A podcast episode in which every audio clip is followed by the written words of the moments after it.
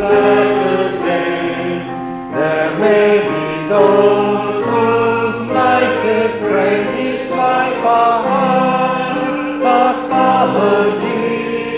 to Father, Son, and unto Thee. Grace, mercy, and peace be to you from God our Father and from our Lord Jesus Christ. Amen. You may be seated.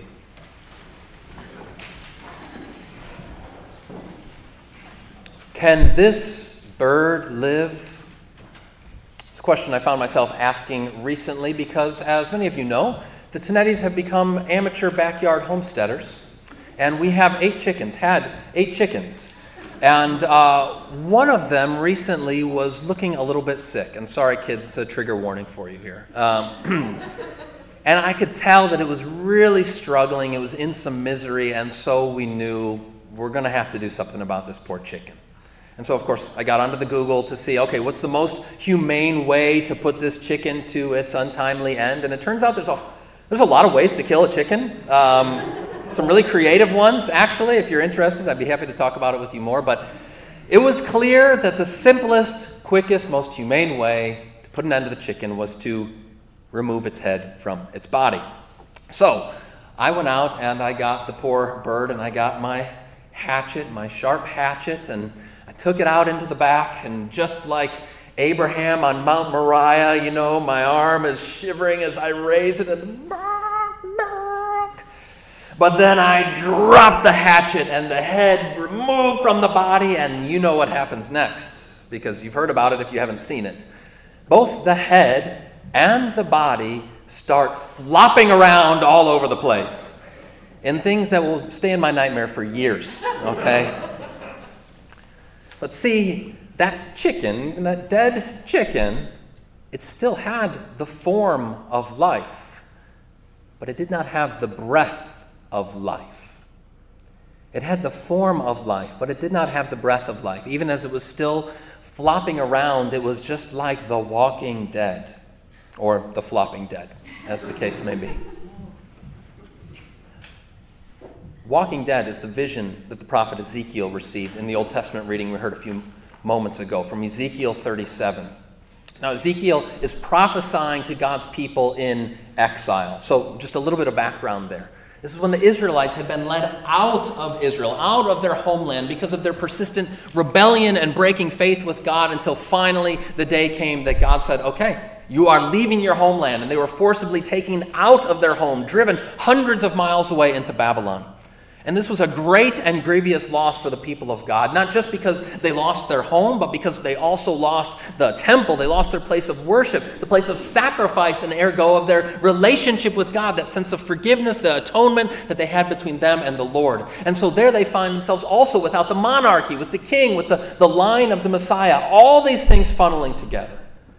So, there, as Ezekiel is prophesying to them, they are a people that are landless, kingless, hopeless, lifeless. And so God gives Ezekiel this vision, this bizarre vision of a, a, valley of dry bones. And I think maybe in our mind's eye, we're picturing something like Death Valley, right? Hot, dry, just pile upon pile of all of those bones. You can just kind of sense the lack of life in the place. All those bones piled high, and Ezekiel is looking around, and the question gets asked that plaintive question can these bones live? Well, the answer would seem to be obvious. Like, no, of course, they are dead as a doornail. These bones will not live. They're even worse than a chicken with its head cut off. They are not coming back. But God tells Ezekiel to prophesy over these bones, to speak his word. O Son of Man, speak over these bones. And when Ezekiel does, a remarkable thing starts happening. Those bones start rattling together. And the, the ligaments, the tendons are rewound, the skin forms again, and all of those dead, dry bones are coming back together to make this great army of individuals that seem, that seem to be alive. See, because this is where it gets even stranger. You have all of these people seemingly brought back to life. They have the form of life. They've got the skin, they've got the, they've got the bones. But there's one thing they lack. the Ruach. It's this great Hebrew word, variously translated as breath, wind, spirit. They've got the form of life, but they don't have that Ruach. They don't have the breath of life.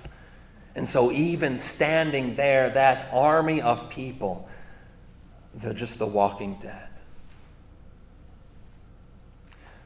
You know, Ezekiel, he saw that vision 2,500 some years ago. But I think it still speaks powerfully and relevantly to our day today.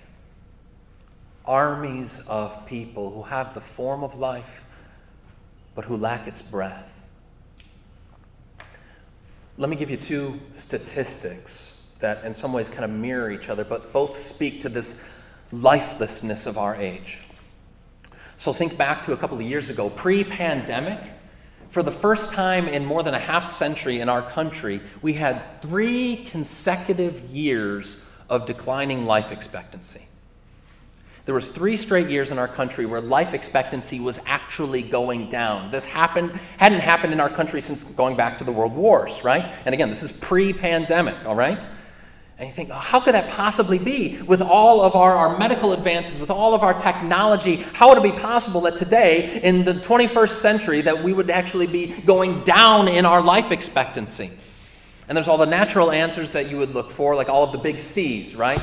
Cancer or coronaries or car accidents. But all of those have been stable. They didn't account for why the life expectancy was dropping.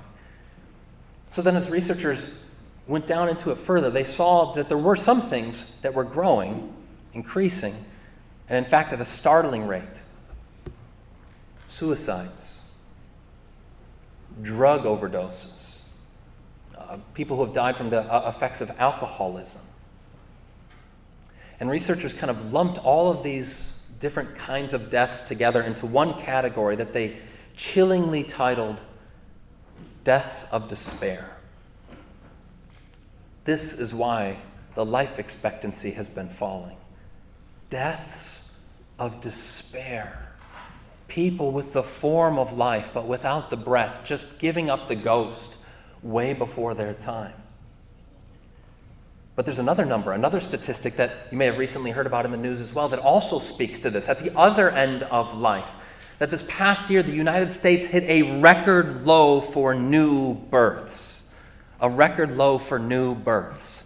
And you might think, I mean, some of you, if you grew up in the 70s, you might be thinking, well, is that so bad? We were told when we were growing up that, you know, people were just going to start falling off of the earth here pretty soon because we are so overpopulated. That hasn't happened, thankfully. But be that as it may, now we are at this point where it's at this record low, and that too speaks to the lifelessness, the hopelessness of our society. Because people aren't even having babies, because why even bother to bring forth new life into this lifeless world?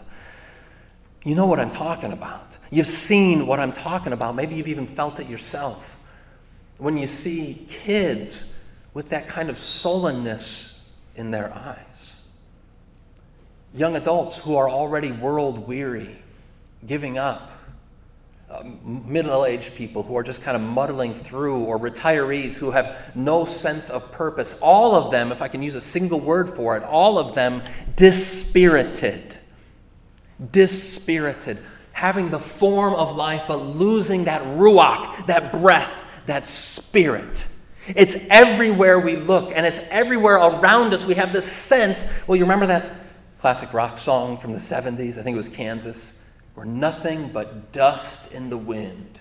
Some of you could sing it, right? I'm not going to ask you to. That message has made its way home to the hearts of too many people. All we are is dust in the wind. All we are is a little lifeless speck of dirt floating along for a little while and then you die. What good is it? What work, what, why bother even living at that point? Deaths of despair are rising. Why bring new life in there? Because all of us have this sense that all we are is dust in the wind? No. No. We sang a hymn a minute ago, and thank you guys for bearing with me, humoring me on one of the hardest hymns in our hymnal to sing. Thank you, choir, for leading us in that. You know how pastors are. They're always choosing the really tough ones because they like the words. This is a great instance of that. Because in the first verse of that hymn, we hear, O God, O Lord of heaven and earth, thy living finger never wrote that life should be an aimless mote. Which it's interesting, that hymn was written by a hymn writer by the name of Martin Franzmann. And he wrote this hymn right at about the same time that Kansas was singing about how all we are are aimless motes, dust just drifting on the wind. Martin Franzmann says, No! Thy living finger never wrote that life should be an aimless mote ah, that we would just be drifting, a deathless drift from futile birth, like we're just a, a, cork that's floating along on the river until we go over the waterfall, down, and die. No. That is not who you are, and that is not who God made you to be. Not to just be some lifeless creature that's playing out the string, not living, but just waiting until, killing time until you die. That's not what God has created us for. But instead, He has sent forth the Lord and giver of life his Spirit. And that's what this day is about, Pentecost. Ezekiel has his vision of the dead, dry bones. And that question can these bones live? Not according to any normal human rationality. But God says, yes. When I send forth my spirit, when I breathe my ruach, I am able to bring these bones to life. Just as he did once upon a time in the beginning of creation. When God breathed his life giving spirit into the, the formless clay and brought forth Adam out of the Adamah, when he brought forth the first man out of the ground, so he does again in Ezekiel's vision. The Son of Man breathes that life giving breath. And now it's not just the form, but also the breath, the life. And that's what happens at Pentecost, too, see. Christ Jesus came into our world to absorb our poisoned air, to breathe our unholy halitosis, our sickening spiritual pneumonia.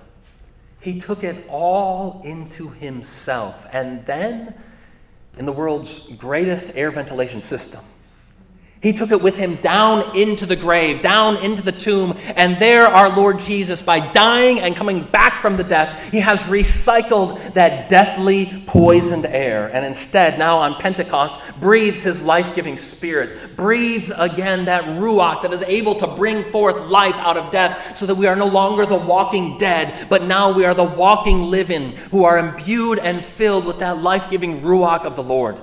Every single one of you, at your baptism, see, your baptism was your own personal Pentecost. When that Spirit blew through you and claimed you as your own. Today, Sam and Lucy are being confirmed, confirming the gift, the promise that God made to them, His life giving Spirit, when they were baptized. Giving you also that promise that as you have received the Spirit of the risen Christ who came up out of his grave, so you too will be brought forth out of your grave. So a day is coming, perhaps today, when Christ Jesus will come, when the Son of Man will breathe his life giving breath, and the bones will rattle, bone to their bone. God will rewind those ligaments and tendons, put on fresh flesh, and make you new in his life giving spirit. Now, I could stop right there with this vision of our future hope that these bones will live.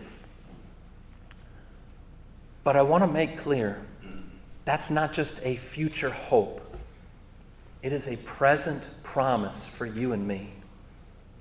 We are not the walking dead. We are not aimless motes or dust on the wind. Who are you? You are spirit bearers. Who are you? You are life givers. Luther says that you are little Christs. Little Christ, it's not blasphemous. To be a Christ means to be an anointed one. And you too have been anointed with God's life giving spirit. And now you go out into the world and you breathe God's life giving breath in your vocations, in your homes, in your families. God sends you out to bear and bring that spirit to your neighbor to speak to those who are the walking dead and say, it doesn't have to be this way. We're not meant to be zombies just walking around until we die. We're not just killing time. But instead, you have a God who died for you and came back in order to breathe his life giving breath, so that now you are those life givers, those spirit bearers. Can I get an amen? amen? And when I think about what that looks like, I think about my friend Jim. who has since passed away. But Jim was this wonderful man. He was Scottish, had a, a great brogue, and like Zacchaeus, he was a wee little man. He came over from Scotland and he loved to tell stories about his time in Scotland, and he was an ice skater, believe it or not. He loved to go ice skating all the way up into his 70s. He would still go down onto the pond in the wintertime and do his triple axels. Maybe not that, but have a great time. He was just one of those guys that when you would talk to him, he was a life giver, right? You know those people that when you walk away from them after having that conversation, you feel better about life. And sometimes says about these people, they're the kind of people that lower your blood pressure when you talk to them, right? That was Jim. So in his later years, he suffered as so many people do from dementia. And his memory started to go. But I recall I was having this conversation with him toward the end of his life, and we were just kind of, he was, he was telling me about Scotland. He was talking about his exploits on the ice and all these kinds of things. And I made a mistake. It's not the last time I made this mistake, but sometimes as pastor, I'm having a conversation with someone, and I can even know that they're struggling with dementia, but I'll ask them about some memory. I'll ask them to recall some date or when did that happen? I did this. I don't remember what the specific question was, but I asked him to recall something in the past. And when I asked it, as soon as I did, I felt bad about it. I could see Jim kind of struggling, wrestling, grasping for that memory, but like he was just trying to, to grab the wind. And you can imagine in that moment, it would have been easy for him, as it would be easy for any of us when you're struggling to do that, to think, you know what, who cares? Life isn't worth remembering anyway, I just as soon forget it. Or just to get angry and frustrated, as happens often too. But that's not what happened for Jim. He's trying to, to grab that memory, and when he realized he, he knew that he wasn't going to be able to get it, he got this glint in his eye. And he looks at me and he says, Oh, Pastor, it all moves so fast. Life is so much fun, isn't it? Life is so much fun, isn't it? Jim had this perspective that life, as much life as we get, though filled with sorrows and struggles and pains, at the end of the day, oh, it's fun, isn't it? We get to be filled with God's life giving breath and to live with that promise and hope of what is yet to come. And so I quote once more from the hymn O Spirit, who didst once restore thy church, that it might be again the bringer of good news to men. Breathe on thy cloven church once more, that in these gray and latter days there may be those whose life is praise. Each life a high doxology to Father, Son, and unto thee. Sam, Lucy, this is my prayer for you that you will lead lives that are a high doxology. That all of you, brothers and sisters in Christ, will lead lives, life giving lives, bearing the Spirit to others. Because these bones can live. They will live. They do live. And while they do, it's fun, isn't it? Amen. May the peace of God that surpasses all understanding keep your hearts and minds in Christ Jesus. Amen. We stand for prayer.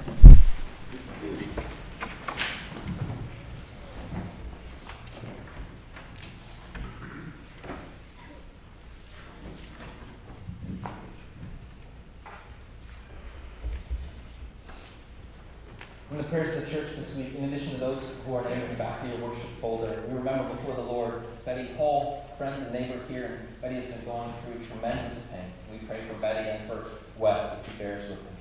We pray for Dan Woolley, who's recovering from COVID. We pray for Corbin Lopez, who's the future grandson in law of Chris and Kim